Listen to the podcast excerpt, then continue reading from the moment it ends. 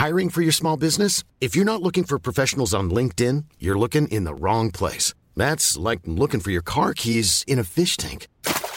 LinkedIn helps you hire professionals you can't find anywhere else, even those who aren't actively searching for a new job but might be open to the perfect role. In a given month, over 70% of LinkedIn users don't even visit other leading job sites. So start looking in the right place. With LinkedIn, you can hire professionals like a professional. Post your free job on linkedin.com slash people today.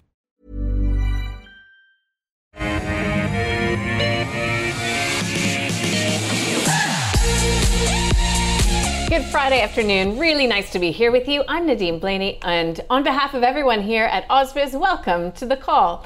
10 stocks picked by you, two expert guests, 60 minutes in total. Let's get cracking, shall we? Claude Walker from A Rich Life, Luke Winchester from Mereweather Capital are joining us. Claude, busy time of year, right? Yeah, absolutely. Uh, had have, having a lot of companies report in the last few days, so I apologize if I'm not quite as eloquent as usual. No, we got you covered. And thank you for joining us. Thank you, Luke, for making time with us as well. Because no rest for the wicked. You came off of four C's and now you're right into earnings season. Um, lots of research, but it's an exciting time, isn't it, Luke? Oh, for sure. I mean, um, you know, at the end of the day, the share price is the ongoing scorecard for what we do, Nadine. But when you're investing beyond a share price, you know, you get that six monthly check on the financial health of a business. So always exciting when it comes around. And um, always exciting when you get a reporting season where you see some real volatility. Mm. I mean, um, you know, there'd be a dozen or more names that have moved 10, 10 plus percent either way on, on results, which when you think about it, probably shouldn't happen. But, you know, markets should be more efficient than that. But here we are. Yeah, well, I was going to say, don't give it all away because uh, we'll get yeah. to stock of the day in just a moment. All right. Company that did report RPM Global, RUL. I know you guys are across it, so looking forward to getting your view. We've got Aroa Biosurgery, ARX, REA Group. Group, Worley, and ResMed. So a few big caps in here as well. These guys are multi talented. So don't worry, we've got some really good analysis to back it up. But the stock of the day, I had to pick it. I'm sorry, but it was Pro Medicus. It has been downgraded to a sell from hold by Bell Potter. It says that there was hardly a gap between Pro Medicus's first half revenues and market expectations, but the broker is highlighting that a deeper dive into the details has revealed, in its view, softer than expected growth in exam revenues being offset by once off hardware sales. It points to underlying revenue growth coming in at 24% only, it says, signaling serious slowing of the pace in comparison with the years prior. It says that not helping is the observation that operating expenses grew faster than revenues, something not witnessed in a long time. Now, we'll be speaking with ProMedicus CEO Sam Hupert off the back of those results. That's at about 3:20 p.m. Eastern right here on AusBiz. So, uh, Luke, Claude, a company that you and I have had a chance to speak of many times in the past. Claude, uh, what do you make of Bell Potter's assessment? Pretty negative, downgrading the company, although I will note maintaining its price target at $75 per share. Well, uh, that that's right. Uh, the, it's fair to say Pro Medicus stock has now entered the realm of oh, it's trading relative to the expectations and what people said before, etc., etc. So, uh, look, people think that you know it's a negative report, but I say, uh, look, even if they do think that this stock is worth seventy five dollars, uh, that's a pretty high valuation uh, and a pretty high PE ratio. And I think it's more, it's not so much a matter of uh, Pro Medicus has really done anything wrong. It's just that the share price was too high previously. Like I've, I've come on here, we've talked about it recently, and I've, of course, said, yes, I'm a long term shareholder in this company. That means I don't always sell it just because the share price gets overvalued. Why? Well, I've done that a lot of times, and mostly it has turned out to be, in fact, I think it's always turned out to be the wrong decision. And sometimes, you know, I would be retired if I hadn't made that wrong decision. So, yes, sometimes the stock is going to get overvalued, and it just becomes this momentum play. So, you know, what we've seen previously, and I think Bell Potter is kind of reacting to this. So I don't really disagree with them that much. Like it, it sounds negative when they say sell, but that's the difference between me and them. They say, oh, the price is $94 and we think it's worth $75. So sell it. And it's like, okay, but I don't trade that way. And also I don't believe I'm that good at being able to pick the market that I that I should trade around a 10, 15% kind of difference of value versus a price target. So it's just a totally different plan. No, brokers love to get people to trade, buy it now, sell it now, hold it now, buy now, sell, sell. That that's how they make money off their customer.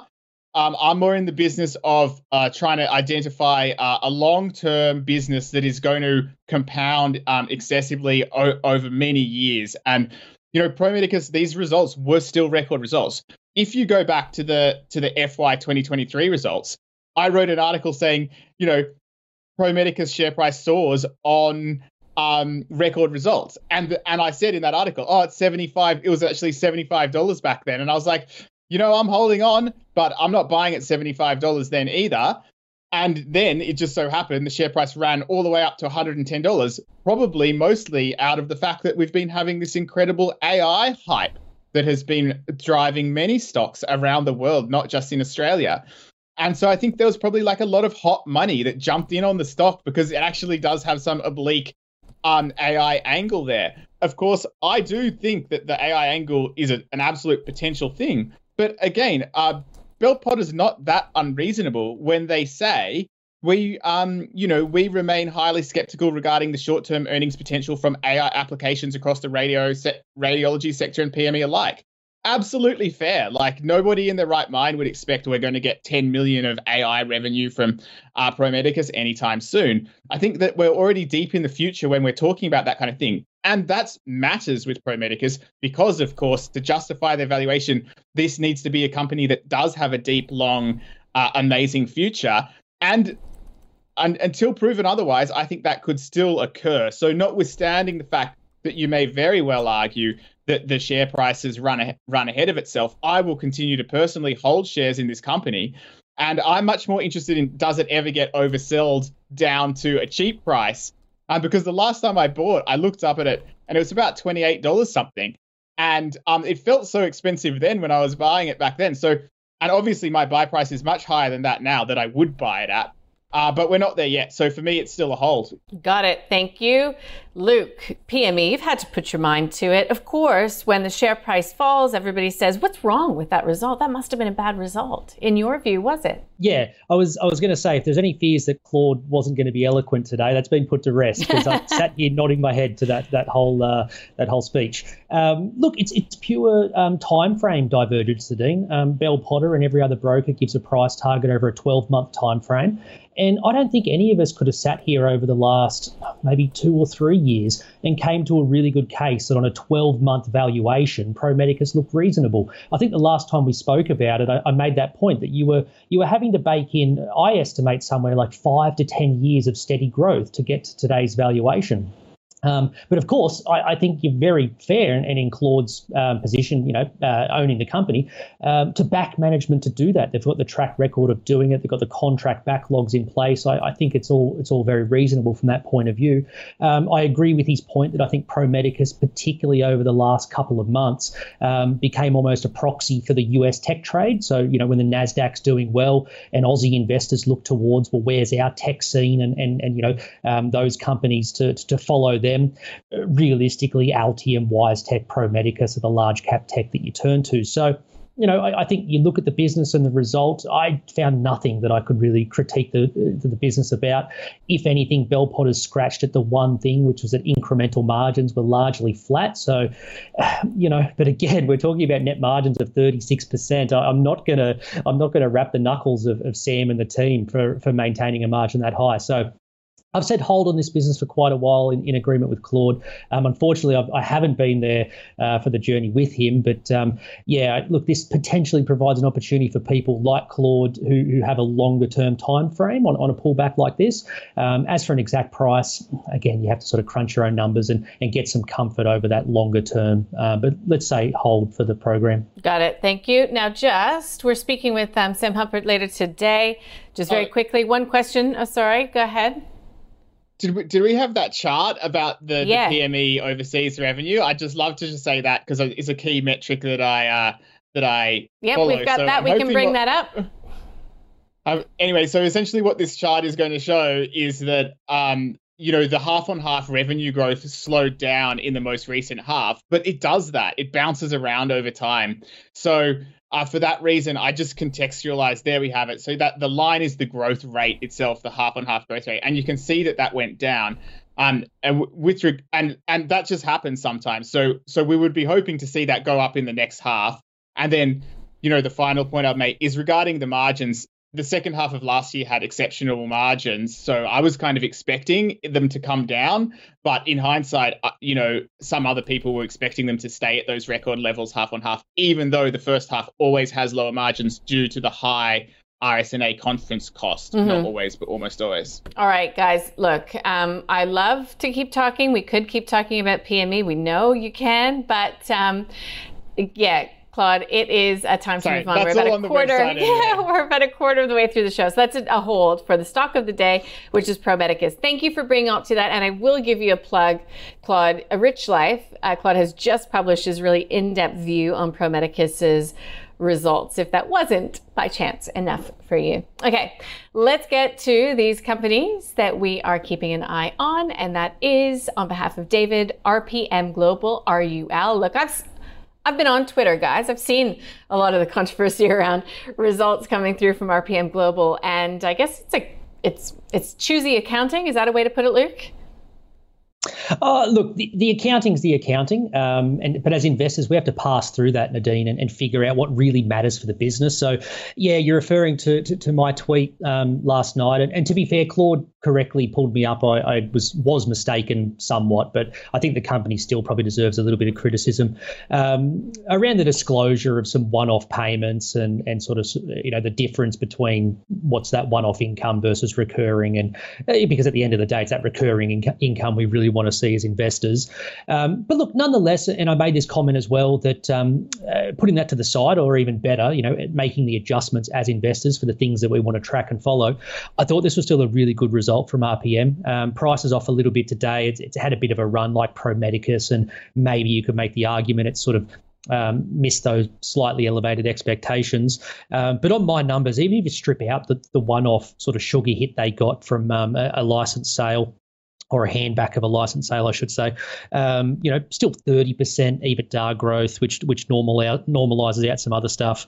Um, the subscription income fell half on half, but again, there was a one-off um, sort of impact to that, which I Claude and I jumped on the call, and I thought there's a good explanation for it, but it's more just rather not have to sit on a call to get that explanation and the color behind it. But strip that out, and and, and you know, half on half growth was uh, you know somewhere around high single digits. So I think the thesis is still intact. Claude and I have both been positive on this one in the past. Had a bit of a run, but I think this this result um, you know came through enough to me to sort of back up the valuation and the run it's had. Um, so I'm, I'm happy. I've, I've, had it a buy in the past, and, and I'm happy to, to keep it as a buy. I think um, these guys are still kicking goals and going in the right direction. Hopefully, clean up some of that disclosure, which um, I'm sure they will over time. There you go, uh, Claude.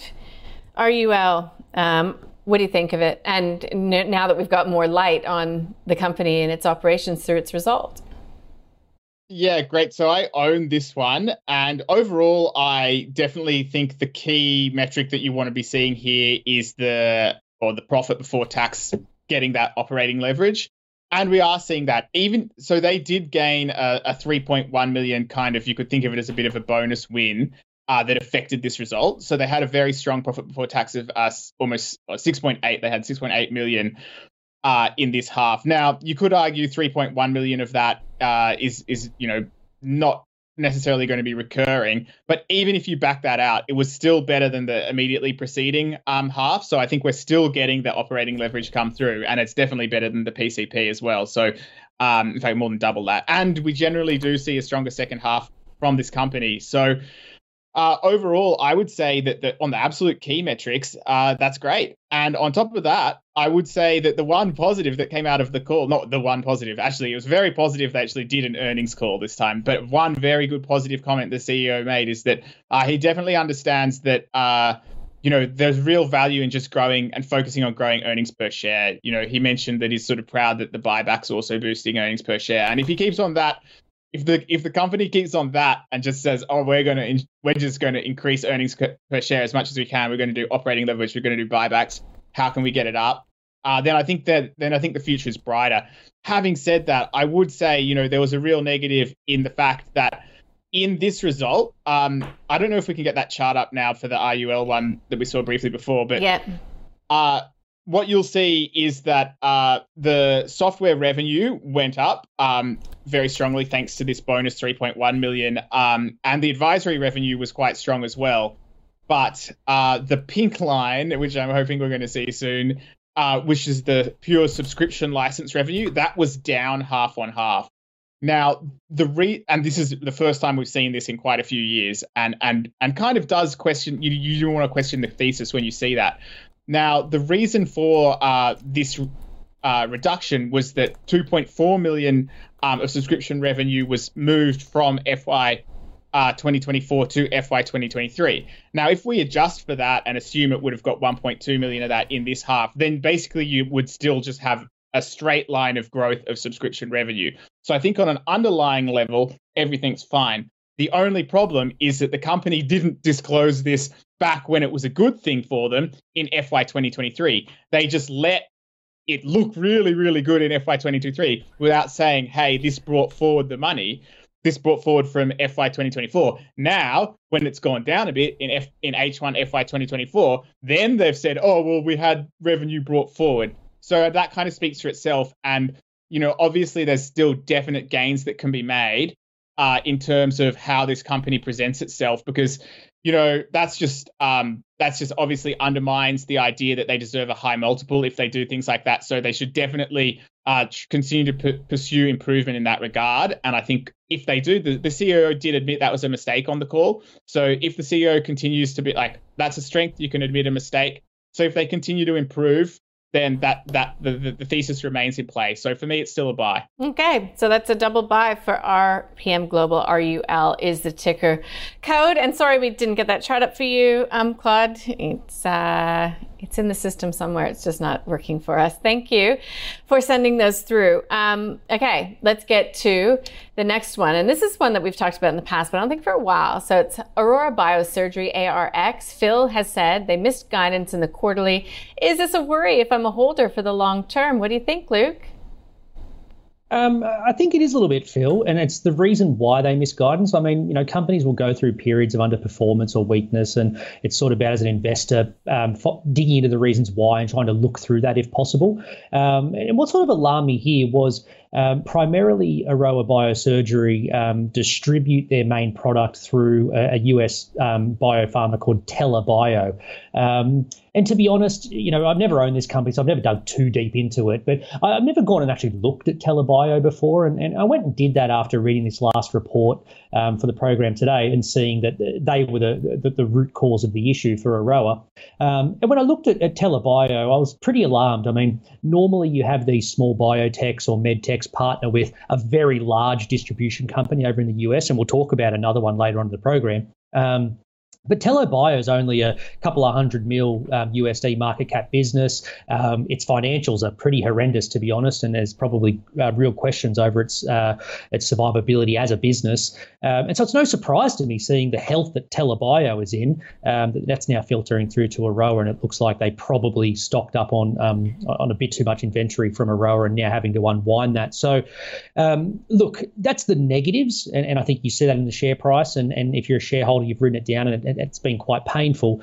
Um, the positives uh, that I would outline though is they have other products they're trying to bring to market, and in particular, one of them, you know, it's it's it's their own product, their own distribution, and they're seeing some uh, decent traction there with their Myriad product. It's called.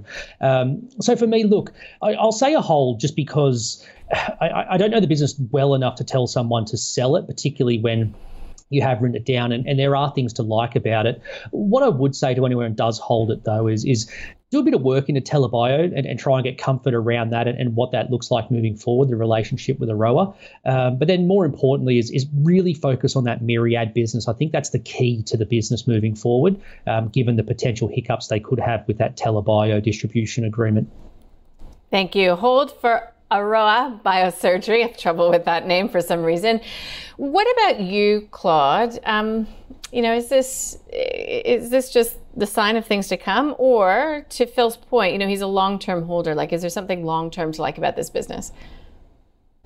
I think there is something long-term to like about the business, which is that these kind of medical devices uh, companies, once they establish a good user user base, uh, they can usually fetch uh, a pretty good margins, and that's because there's you know once you sort of get in there, there's usually limited competition. So there's definitely the possibility for that. I have noticed though in this kind of space with the with the general wound care stuff, there does seem to be a fair bit of, uh, if not direct competition, you know, somewhat competition. So I think it might be a little bit more competitive a space than than usual for medical uh, medical devices.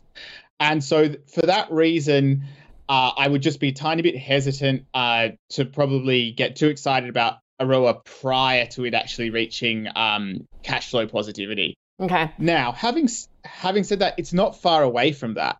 So for that reason, I would actually say a hold as well because it would be a real pity to sell out now when the sentiment is so low. Um, just when it's actually getting close to it. So I probably would give it a little longer if I was already in there. If, if as as I'm not a shareholder, the the green flag I'd be looking for would be cash flow positive. Um, and but I just do note sentiment is low. I know a couple of very reasonable investors, fund managers who have invested in this stock, been a bit disappointed by the the downgrade, and they're hurting there. So um, smart people think this is a good idea, but they're hurting right now and, and not having been rewarded from that. So I say sentiment's quite low. I'd probably just try and ride it out at this point, but yeah, not not getting in now. Yeah, and that that is that is something that comes down to your overarching investment strategy and philosophy because I will get an email saying, look at the chart. You know, they're crazy. You follow the chart, you've got to sell. But just to put it out there, um, that's not how you invest, correct? Both of you? Yeah. Well, right. if I had a well, yeah, if I had a thesis that had got me into this and that thesis remained in play, I would probably just be holding through the pain, but I wouldn't be doubling down because obviously some things you know have not gone mm-hmm. down to plan and and people have overestimated the stock yeah. so um i'm be waiting for that break of the like fundamental thesis and i have to say it's just the problem is they're just bouncing around just just below free cash flow and, and that's kind of the unfortunate thing but yep. i think they could get up there all right just putting it out there save people time writing me an email about it. All right. Okay, let's get to the third stock on the list. This is REA Group. This has been picked by Daniel Luke. REA. What do you think? I mean, there's so much going on in terms of housing, um, overall economic, um, you know, indicators, but also, you know, in times of volatility in the housing market, it can be good for these guys. Also, keep in mind, REA has that Indian business that it's focused on. So, what do you think? Yeah, got its fingers in a few pies across um, property technology and the finance space as well. Um, look, a lot of my comments about Pro Medicus can apply here, where the valuation to me implies a, a lot of future growth uh, for this business. But you look at the track record of execution, you look at the market position of particularly that core realestate.com.au, um, and it's it's hard to argue, you know, modelling out exceptionally strong growth over the next five to ten years. Um, as you said, Nadine, I mean, there's been question marks for a while around RE is what does this look like if we ever do enter a weaker housing market? Um, and not so much from a pricing point of view, that doesn't really affect them too much, but obviously listings and, and, and housing stock turnover. Um, and we sort of went through that weak period and, and they were able to, to sort of keep their profits flat for a couple of years and then explode out of it with this first half report as listings normalize a little bit, only up 4% year on year. Uh, but when you pass through a 13% price rise and, and, sort of flex that muscle you've got as a, as a dominant marketplace, um, it leads to some pretty good revenue growth. And again, like Pro Medicus, you're at scale. There's very little incremental cost below that, and, and you saw really strong filtering down to net profit. So, look, trading on about 100-ish times earnings, 95 to 100, depending on you know small little add backs around some of those subsidiaries and, and, you know what they have to include in their audited accounts. Um, it's expensive, but again, I think if you're a long-term holder or someone who has that long-term vision with their investing, I think it's quite easy to underpin, as I said, five to 10 years of growth here with REA, and that valuation starts to come down to, to, to a much more reasonable, maybe 40 to 50 times earnings, which to me, you know, when I say reasonable, in the context of a highly dominant marketplace website. Um, so look, I'll say a hold, but but bear in mind, like Pro Medicus, that valuation is high, and it doesn't take much of a shock when you're up around that valuation to see that quick 20, 30% pullback. Mm-hmm. So, you know, don't don't always expect it to, you know, it won't always go high. Trees don't always grow to the sky in that sense. But um, I think if you've got that genuine long-term vision, that you will do okay from REA from here. Got it. Thanks, guys. What about you, Claude? REA Group, would it appeal to you? And, and also keep in mind at these levels yeah, look, it's really actually hard to add any differentiation from Luke there. So maybe we can just save some time. I did have something prepared, but look, it's exactly what he said. Uh, it's just another one of those good quality businesses at a high price. Uh, yeah, if you're like a short term or no, it's going to go down 10%, it totally could. It's on 100 times earnings. Having said that, it has a unique position of pricing power. Pretty much every house that gets sold in Australia, um, you know, has to go on, on that. Like, yeah, it could probably just keep flexing its pricing power for another 10 years. So for that reason, um, yeah, I would just hold on. I wouldn't sell just because it got expensive. You know, everyone's got to manage their own portfolios and everything, except just yeah, for me, I'm going to keep it as a hold as well. Got it. Thank you, guys. Okay, so that's REA Group. We've got a solid couple of holds because we are talking about a few quality businesses here today. Now, the next one is Worley Parsons, W O R. This is for Taylor. Hey, Taylor, thank you for sending in your request. I will just remind you that this is information only. This is not financial advice. The guys are not telling you specifically to go out and buy, hold, or sell anything. They're adding their views uh, to the conversation, um, which again is information only. Okay, so uh, let's talk Worley. Um, UBS has got a buy on it. So does Citi. Macquarie's got an outperform on the company. So recently, um, you know, it's talking about a pretty positive FY23 um, you know the possibility of a pretty solid result coming through. I actually don't think we've heard of, from Worley's just yet. Um, it's an interesting one because Worley, I guess you used to sort of uh, think of it in relation to the oil price, but it, it, sort of looked actively to change its business and its exposure. Do you think that strategy is working, Claude? I, I think that just as it's in resources, it's always going to have um, a cyclical nature to it, even if it's like just not entirely on one commodity.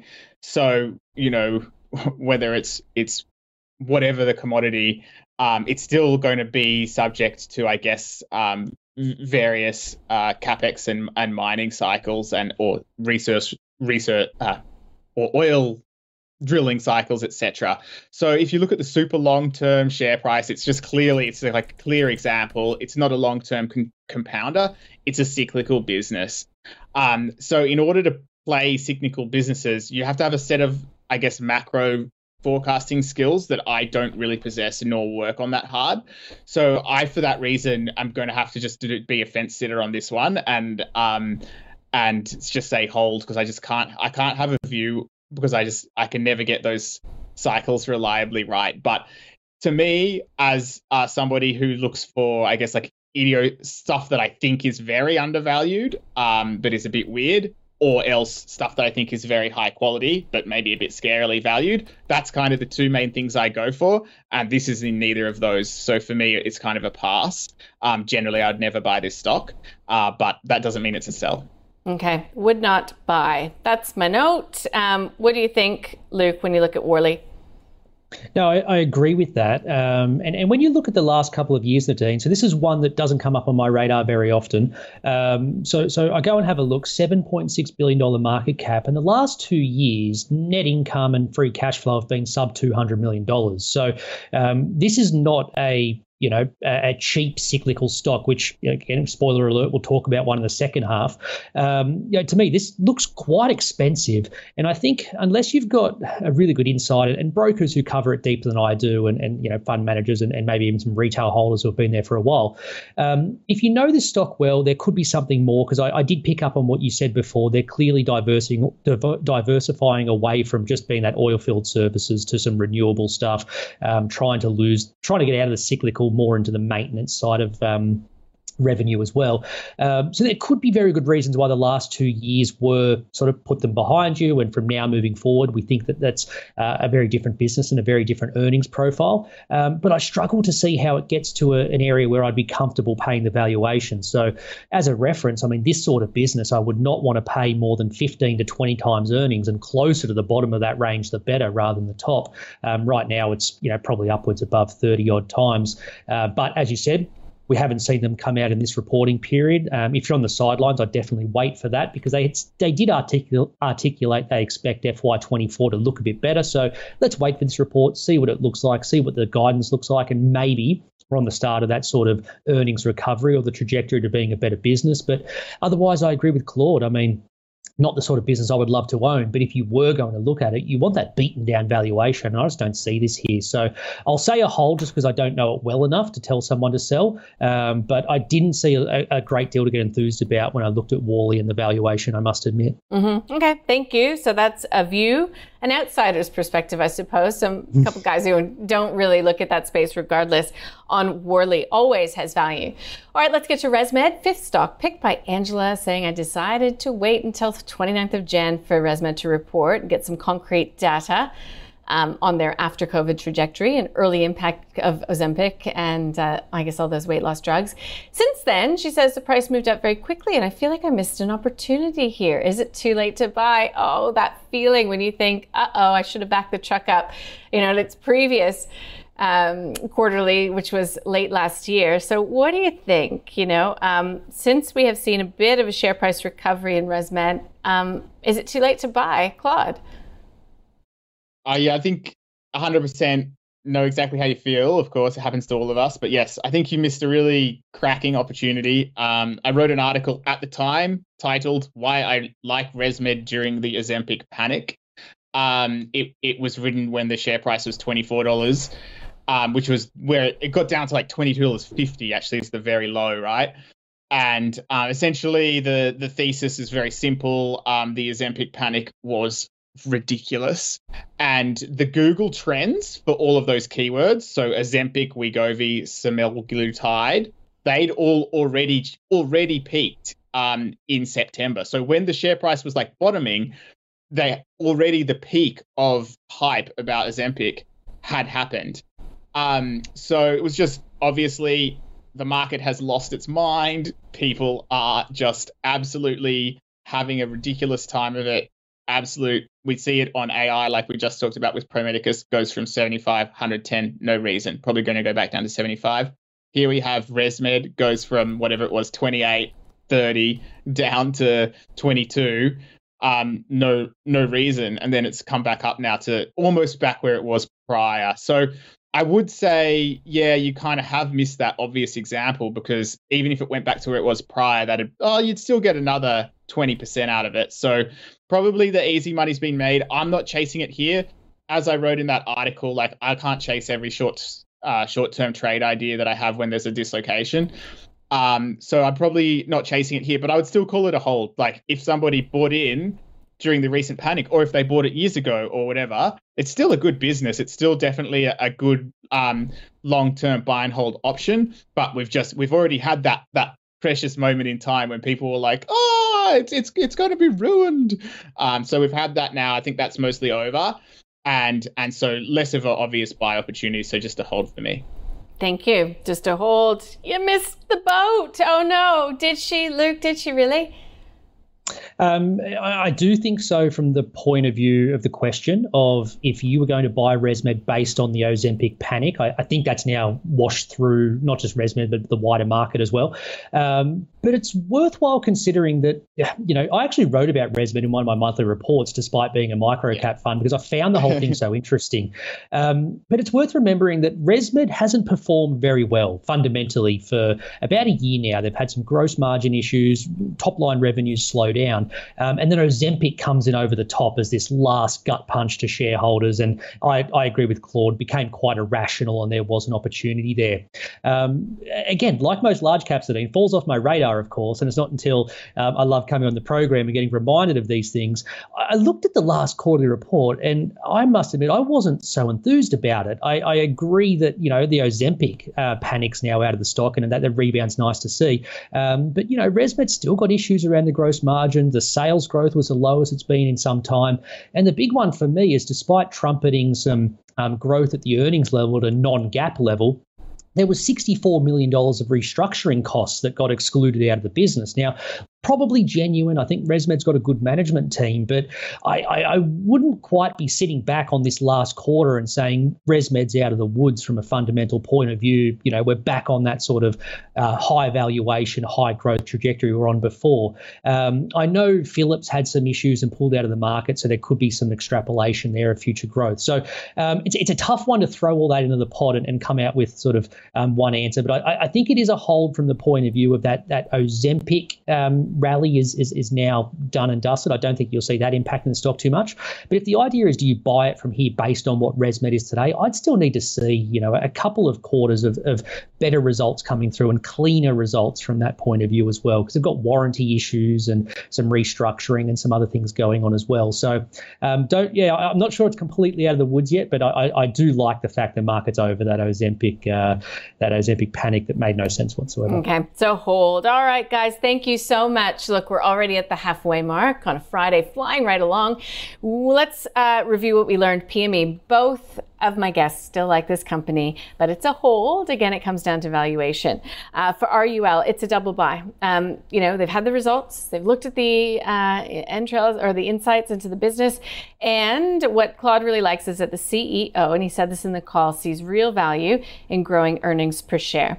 All right, uh, next on the list, REA Group. Look, quality business. Uh, sorry, Aroa Biosurgery. Sorry, that was next. It's a hold for both of my guests. If you have been a shareholder that has suffered, they don't think now is the time to get out. Claude points out that they're nearly cash flow positive, although, you know, Luke does say that things look like they've gone a bit awry. Um, let's go to REA. It's a hold for both of my guests. Quality company at a high price. And when it comes to Worley, both of them would pass on this one. They don't see anything particularly to get excited about. Luke, though, would, you know, wait for the result to come out and see whether they are looking forward to an earnings recovery. And ResMed, I'm so sorry I think it's Angela. They, they, you missed the boat, really. Should have been buying back in October. So it's a hold for both of my guests. All right, let's get across the portfolio. Thanks to the investment committee, which picks companies uh, presented to them by this program and decides whether they want to put it into the Ausbiz fantasy portfolio. We got rid of Challenger, Santos was added. Uh, CSL and Macquarie were reduced, and we added to AUB and Karoon Energy. Karoon actually reports next week, so that'll be an interesting one. Let's see how we're performing, and up 23% on a cumulative return basis since the 1st of March 2022. So this program feeds into it. Let's keep these requests coming. There's a look at the performance overall. All right, we've got a number of interviews coming up. We've got uh, Deterra Royalties for one. Julian Andrews will join us at 3:10 Eastern, right here on Ausbiz bit of a chatter on Twitter about this one and uh, executive pay and administrative costs as well. So we'll put that to Julian when we speak with him. And of course, Pro Medicus stock of the day, Sam Hupert will be joining us as well. Coming up in this half hour, Macmahon, uh, Sparc Technologies, Prophecy, Playside Studios. That'll be an interesting one. And Protom- Protomics International Laboratories. Interesting. Uh, sixth stock is Macmahon, though. This has been picked by John. Um, guys, I would imagine that this falls out of your wheelhouse as well. But um, thank you for, you know, dusting off your tool chest and taking a look regardless. What do you think of it, Luke Macmahon? Um, yes, yeah, so this is what I was referencing talking yeah. about Worley before. So cyclical, capital intensive. You're right, Nadine. It's not the sort of stock that Claude and I run to. But look, at the end of the day, these stocks become screamingly cheap. And when I look at Macmahon compared to a Worley, um, I can't make any real case that, that Macmahon isn't isn't the the, the former. Um, so it trades on less than five times um, their their net profit, um, forecast to grow this year. Um, the only thing that I could sort of poke a hole into, okay, it's screamingly cheap, but but you know they, they often are, and so what's the what's the catalyst to become uncheap? Um, is you want to buy these businesses when they're returning cash to shareholders, um, and and Macmahon, so about 180 mil free cash last year, but that's before they invested 192 back into equipment and plant and, and capex, and so you know it is cheap, but you're not quite getting that that you know big capital returns you want to see back to shareholders. So I think that's why it's staying down there. Now, look, even if it maintains that cheap level, they can continue to grow the business. They made an acquisition from some of Emeco's assets not too long ago. Um, I think there's a, a, lot of good reasons to look at this stock, potentially buy this stock if you are that sort of deep value investor who, you know, likes tangible assets and it does trade below its, its net asset value. Um, you know, and, and, potentially look to to unlock and, and get that shorter term trade. It's certainly uh, one for the ideas list. But as you said in the intro, for for Claude and I, we're much more on that long term compounding style business, which Macmahon doesn't fit in. But again, I must admit, screamingly cheap once you get down to sort of that sub five times earnings. There's not many businesses that trade down there for too long, which it's either the market's way of saying earnings are coming down, or if you can show us a bit more of a track record, you usually get somewhere back up towards that seven to 10 times. So could be one here for shareholders. So definitely a hold, but as you said, just not Claude. And, and oh, well, I won't speak for Claude, but not my style. Claude, you rushing out to buy Macmahon because it looks cheap? No, Luke can speak for me on this one. Like I have been, and the thing is that I have to mention is I have totally been sucked into buying something super cheap multiple times in my life. And sometimes you get away with it and you get a nice little gain, but then other times, boom, minus 50% in like a day. Um, because if they have like, for example, um, an example with Macmahon is they had uh 1.9 billion in um revenue and free cash flow of 34.7 million. So you can see that free cash flow as a percentage of revenue is way for thin. You know, that kind of thing can just absolutely swivel on on um, a little bit of bad news or a contract problem or or whatever it is. So yeah, just probably going to try and avoid um, buying those kind of companies just because yeah, they're just so it's so risky and hard to get right. So like definitely not the, the sort of the high payoff for your time in spending on them. But that doesn't mean it's bad, but it's just definitely not for me. Mm-hmm. And I use too many times I've been sucked in for a low P ratio or whatever and just just gotten savage for it. So pretty cautious on that approach. Okay, thank you guys. Let's get to the next stock on the list. Number seven, which is Sparc Technology, SPN for Mick, saying, I'd love a view uh, the AS company in the sodium ion battery space, lithium is coming off. Yup, price of lithium. Companies are looking at alternatives already. The big one being BYD in China. Uh, they seem to be investing time, money, and effort here. Sparc's price seems to have bottomed on the chart. Okay, is this a story stock, Claude? Yes, it is definitely a story stock. It is like the classic high tech, going to save the environment story stock that I is just like the the same version 10 years later of something I invested in when I was 19. Actually, it's more than 10 years later, 15 years later. Um, We're all getting up there, Claude. All right, time flies. Um, yeah, so uh, yeah, I totally invested in this kind of company when I was a teenager, and you'd randomly buy it, and I and sometimes the share price would go up, and it can you know go up double, triple, actually six bagged on on my first speculative this is we're talking about Sparc, right? Not property. Yeah, yeah. Sparc. Um, and look, the there's so many ways to approach this. Like, there's the jargon, there's the our activities. Is you know we got startup funding from a startup accelerator, was it that they were talking about?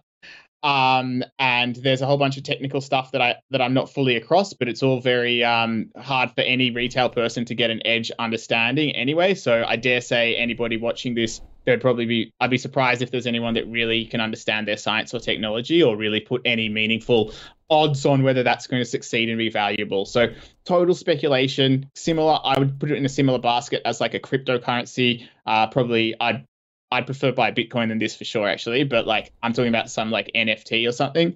Um, so very speculative. You just got to try and my I definitely am never going to buy this company when it's like this. Um, and if anyone did, I would just say like make sure that you can think of it as it's you got your five hundred dollars in there, and if you lose money, then that's just going to be mm-hmm. your educational fee. Yeah. All right, Luke. Um, it's anything fully speculative? Yeah, very specky. So any anything that would you know you invest in microcaps, like what is there if anything in this story that would really excite you? Yeah, look, I agree with Claude. It's speculative, but there's nothing wrong with that as long as you understand that you are speculating and you look for, you know, the qualitative factors because, of course, the numbers aren't there. You know, it's, it's completely pre-revenue. Um, the one thing I did note for shareholders, if you are there, you know, they're, they're doing some green hydrogen stuff, and it's a joint venture owned with Fortescue um, Green Metals and the University of Adelaide. So, you know, there could be something to that. But again, I agree with Claude. It's speculating. It's it'll be years before any sort of commercialization, and often you see see this tech change hands before it reaches the person who has the capital to bring this sort of stuff to market. So, um, yeah, look, I, I mean, it's a, it's, it's a tricky one, but as long as you understand what you're doing, I think you can you can hold this company. But um, nothing more than, as Claude pointed out, just that money that you'd be comfortable to lose. Got got it. Very specky. Thank you. Thanks for writing in, though. I mean, we're not poo-pooing your ideas out there. This is exactly, I think, what you expect of us. Just to be honest about um, how our guests think about these things. All right. The next stock is Prophecy International (PRO). This has been picked by Rebecca. Over to you on this one, Luke. Uh, yeah, I own this one, Mereweather Capital. Um, so I'll say it's a buy. And, and just for um, time, Nadine, I've got a blog post on the website. So direct people there if you want to see some deeper thoughts. But um, no, look, they had a, a trading update um, earlier in the month. Um, and so uh, strong revenue growth, about 30% year on year. And I think what's important, go back to Claude's point on, on RPM Global, is, is seeing that scalability fall through. So last couple of halves, their cost base has been around $11.5 million and they're guided towards about that sort of revenue. So fingers crossed. Look, I'm not expecting them to be profitable just because I'm I'm sure there's been some modest um, cost inflation and just general business growth. But you know, you want to see hopefully a large step towards that scalability through that break-even inflection, and then you know, hopefully, prophecy showed what um, what RPM Global did last year, which is once you're through that inflection and you've got that stable cost base, that incremental revenue falls quite cleanly and you, and you see some pretty explosive profit growth. So, um, yeah, look, I, I, think it's one that, as I said, um, cashed up. Uh, good revenue growth, good solid base of revenue now, and I think the the important thing is is seeing that inflection point. Which fingers crossed, I think this next report will show us they're they're, they're if not they're pretty close to it. Okay, there you go. Let's uh, get a view from Claude on prophecy similar to Luke's, just uh, probably just a tiny bit more negative. The one thing that's kept me out of this one is that so they have two main software products. It's like a, there's there's Emite and there's a Snare, and I feel like it's quite possible that uh, it's not the the highest quality software business because um, Snare might be something there. Like I think it's kind of a valuable thing, but I don't know, um, you know, if that's going to be able to do enough heavy list- lifting to justify the growth. And then Emite, I guess my concern is their go-to-market model. Um, sort of maybe implies that it's unlikely to be sort of a software company that has very high margins and a lot of pricing power, like just perhaps operating in a slightly too competitive uh, area there. So that's, you know, not all software products are created equal. And sometimes when you have a software company that is operating in a more competitive environment, the way that that manifests is that they can get that revenue growth, but they struggle to get that operating leverage and that profit to, to come through. And so that's why I would take a, I'm taking a slightly more conservative approach with, um, with Prophecy International, which basically just sort of say, well, like, I just want to wait and see, like, can you make profits flow from this uh, Emite business model in, in in particular, and then I'd probably be more he- interested in jumping on once that started to come through, rather than than getting in ahead of it. So for me, I guess, I guess you'd be like, I, I don't want to get people out of it because I think it's pretty reasonable. So I I just say I have no view. Thank you. No view. Wait a minute. That's not a that's hmm. not a category. Are would you right, buy well, it, say, hold it, hold. or sell it I'd today? Yeah, thank you. Yeah, I'd say I'd say hold because it's like I, it's just I couldn't choose between buy and sell basically. Mm, okay. All right, we'll move on from that. I'm giving you a pass because it's reporting season and you're very, very busy. Um, but uh, okay, okay, it's a hold because you don't actually have a clear view on what to do with this one. I okay. Need, I need more information, so it just falls into that in you know that I don't know category. Yeah, so you're so not the guy to comment. You know, it's fine. You you don't have. I've never been able to crack it. I've never been able to like understand properly. You know, where does Emite sit competitively, and is it good enough? And that's always just been my concern, and it's just never gone away yet. Yeah, Luke, and you can't convince him on that one, or you're not willing to try. Yeah, what what, what do you reckon? Uh, look, I mean, I, I, fall back to, you know, what sort of customers are you winning and what sort of growth have you done? Um, you know, Emite's won some pretty big blue chip customers that go through um, either competitive tenders or have their their full selection of other software suites. And I think it's grown its ARR from, you know, basically nothing six years ago to to now um, close on 17 mil. So, yeah, look, I agree with that. Like, it's it's always hard particularly for business to business software, for us to get a really good view on competitive positioning. So I, I, sort of yeah just fall back to well who's buying it and and you know what's the track record been. It's uh, you know past performance is often the best indication of what they can do. Thank you. Guys, we're going to move on, go to Playside Studios. Ninth on the list. This has been picked by Tony. Um, PlaySide Studios, it's an interesting one. Uh, Luke, what's your view? Um, look, it's done really well, and it's it's a great example of why investing in in small businesses is so difficult because you only have to go back six months ago, and PlaySide actually came out and wrote down some of the um, the, the, the accrued valuation of their um, games in development uh, back at their FY23 report, um, and the market was was very worried because this is a they do some work for hire stuff on the side, but realistically, what you really want to see from this business is driving their own internal games and, and accreting the full margin from that. So six months ago, you've got management coming out and saying we're writing off a bunch of the development we've done, and we don't think the commercialization is there for some of these titles we're working on.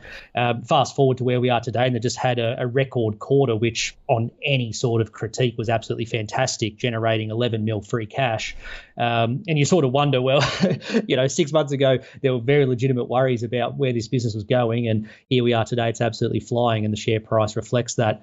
Um, my one pause for thought, and it's just I, I've actually owned businesses like this in the past when I ran an international portfolio, and that is that mobile game developers are, are so cyclical with what they do. Um, mobile games, uh, almost by definition, the way they're developed and, and, the way the, the app stores are run by Google and Apple, um, you constantly need to be finding new games, bringing them to market, and having them just become that sort of fad hit. And I think that's what PlaySide did really well with their Dumb Ways to Die business. Um, and the big question I'd have for them is they don't actually break out their revenue by title. And I, I suspect that the vast bulk of what they've done is dumb ways to die. Um, and I'm a gamer, hmm. Nadine, and, and, look, I won't profess to, to be a mobile gamer, um, but I sort of look at that and I wonder what legs are, is there to that brand and that, and you know, wh- where's the next leg of growth coming from when dumb ways to die that that fad inevitably ends as most mobile games do. So. Um, look, I, I fully agree why the market is excited for what they're doing. They're cashed up. They've got a good pipeline in development, and they're executing. Um, for me, though, I don't own, and, and that's my big question mark. Is I, I don't have that visibility on, on on where does this go over the next few years if if there is some sort of more cyclical stuff to what they're doing. Okay, you've got to give us a pretty quick view on. Oh, so was that a that was a hold? Yeah, I'll say a hold. Okay, um, you got to give us a quick view, Claude. I'll give it a sell purely on valuation, um, agreeing with what Luke said and commenting that I myself have probably been too skeptical and too harsh on this company in the past. Totally agree. The last quarter, absolute bumper in terms of going that in that right direction slight concerns could the day, dumb ways to die fad sort of fade off from here i guess we'll find out so it will be a sell from me but purely on valuation with the caveat being i've kind of been wrong before calling it a sell yeah all right thank you um, we've got some time don't worry we can slow down if we need to Our 10th stock is Proteon- Proteomics International Laboratories. What? PIQ. It's been picked by Darren. It's a He's looking for a small cap with growth potential. He says that it looked okay to him with a new American income source. What red flags can't he see? Claude, you're good at red flags. What are they? Um, well, I, I'd, for me, the entire, you know, existence of, uh, like it being a biotech and, and that kind of thing, uh, or or a mining company or, or any of that kind of thing. That to me is is something that gives me some concern. Um, but but rather than talk about uh, red flags, I would just look. Okay, um, for example, if we want to talk about one recent red flag for for uh, proteomics is if I if I remember correctly, I think it was uh, just earlier this month there was a sale of about two million dollars worth of shares by a director, so that might be something. Um, and yeah, like overall, it's just it's just going to be a really speculative, uh, kind of uh business for now. And uh, quite frankly, I'd, I'd probably prefer, you know, like the last the last quarterly, what was it, two hundred um, thousand receipts from customers. So it, it's just got a lot of work to do. And so, for example, like I mean, I just called Playside a, a sell based on valuation, but that actually, it's yeah, I could totally be just be wrong on the valuation. It's clearly a very interesting business with a lot of growth. Um, so like, all right, if I call that a sell, then this is definitely a sell. Um, probably if anything, it's like, well, how could I put it in the same bucket as Playside? Playside's actually got this great growth narrative that could come true. This, it just feels like a, a lottery ticket. You're just waiting to see what happens.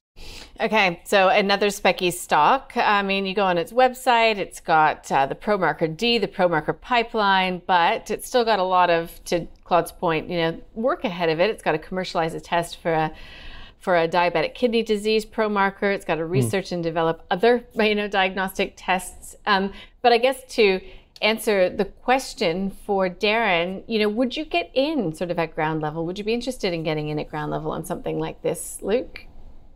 Well, f- from a speculative point of view, Nadine, the answer is probably yes, because if you look at their, their chart of where they're up to, they're about to bring their first product to commercialization. So, you know, the shareholders who have sat there over the last few years as you go through that painful phase, it's the people who come in now that, you know, it, it is actually the right time to speculate. But it is that speculation. We had that conversation with Sparc. All those same points, you know, remain here for, for proteomics. Um, one point, though, again, I come back to it. You look for these more qualitative factors because you don't have the numbers or the profits uh, revenue coming through. Um, and this is the one when I commented about Aroa partnering with a small US um, firm for their distribution. Um, these guys have Sonic. They just signed an exclusive deal for the US for Sonic Healthcare to distribute their, their diagnostic testing, which, again, Sonic's one of the larger players over there.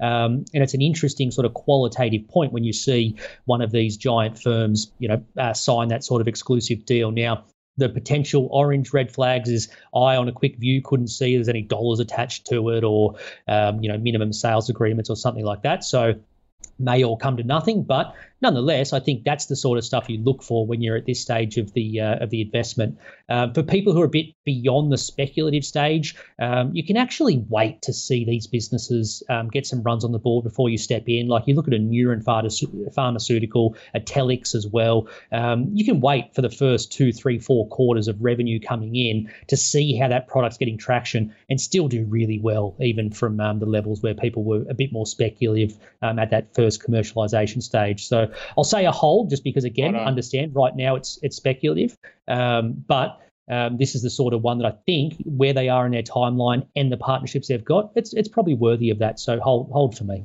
Thank you. Hey, you mentioned Neuren. Uh, you might not yes. know the answer to this, but do you know that its share price was down 13% today and then it was placed into a trading halt or a pause in trading? Uh, there's been yeah. no update coming from the company since then. Do you have any no. any um, spidey sense telling you what might be going on, Luke?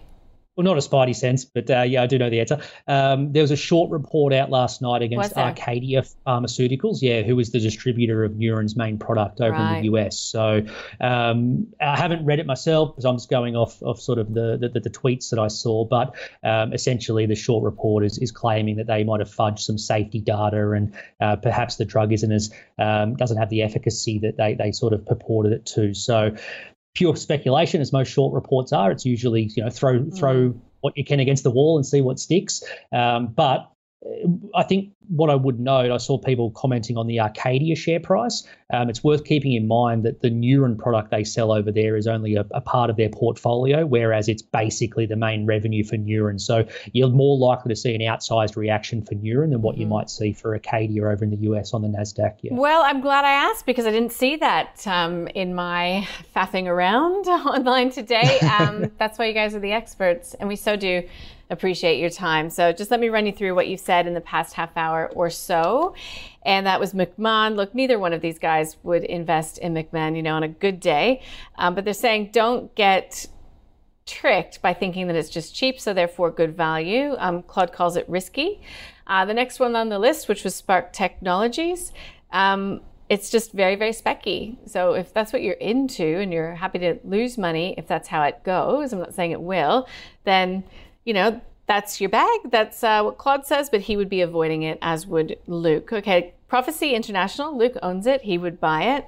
He um, is pretty uh, keen on it. You can check out the blog on his website, Mereweather Capital. And uh, look, it's a tough nut to crack for Claude. Um, so he is just, he's going to call it a hold, but you heard, you heard the kerfuffle around that as well. All right. Um, Playside Studios. Uh, Claude's been wrong on this one before, but just purely based on valuation, he would sell it. It's a hold. Um, for Luke, he wonders if just the the the glow from Dumb Ways to Die will fade. And then the last one, which is Proteomatics. I don't know why I can't say that. Sorry. Um, it is very, very specky in the view of both of my guests. Um, I thought Claude was going to say that the entire thing was a red flag. Not quite, but he did say that, you know, director sale is a bit of a red flag. Um, very, very specky, a lot of work to do. He'd avoid it for now. And Luke would wait as well. There's no need to necessarily get on right at the ground floor. Wait to see them prove up some of their med technologies, I think was the view. All right, guys. I hope I haven't misrepresented anything today. Luke Winchester from Mereweather Capital, always a pleasure. Claude Walker from A Rich Life, I'll let you get back to it. it it's almost Friday drink time. Just think of it like that. right? Have a good weekend. So much work Thanks. to go. Thanks for watching, everyone. Thanks, Nadine. Take care. And uh, look, if you're watching, have any picks that you'd like our expert guests to mull over, give us a call, buy, hold, or sell. You can email us at ausbiz.co, call picks, fill out the form, and we'll get it on air for you. Stay with us.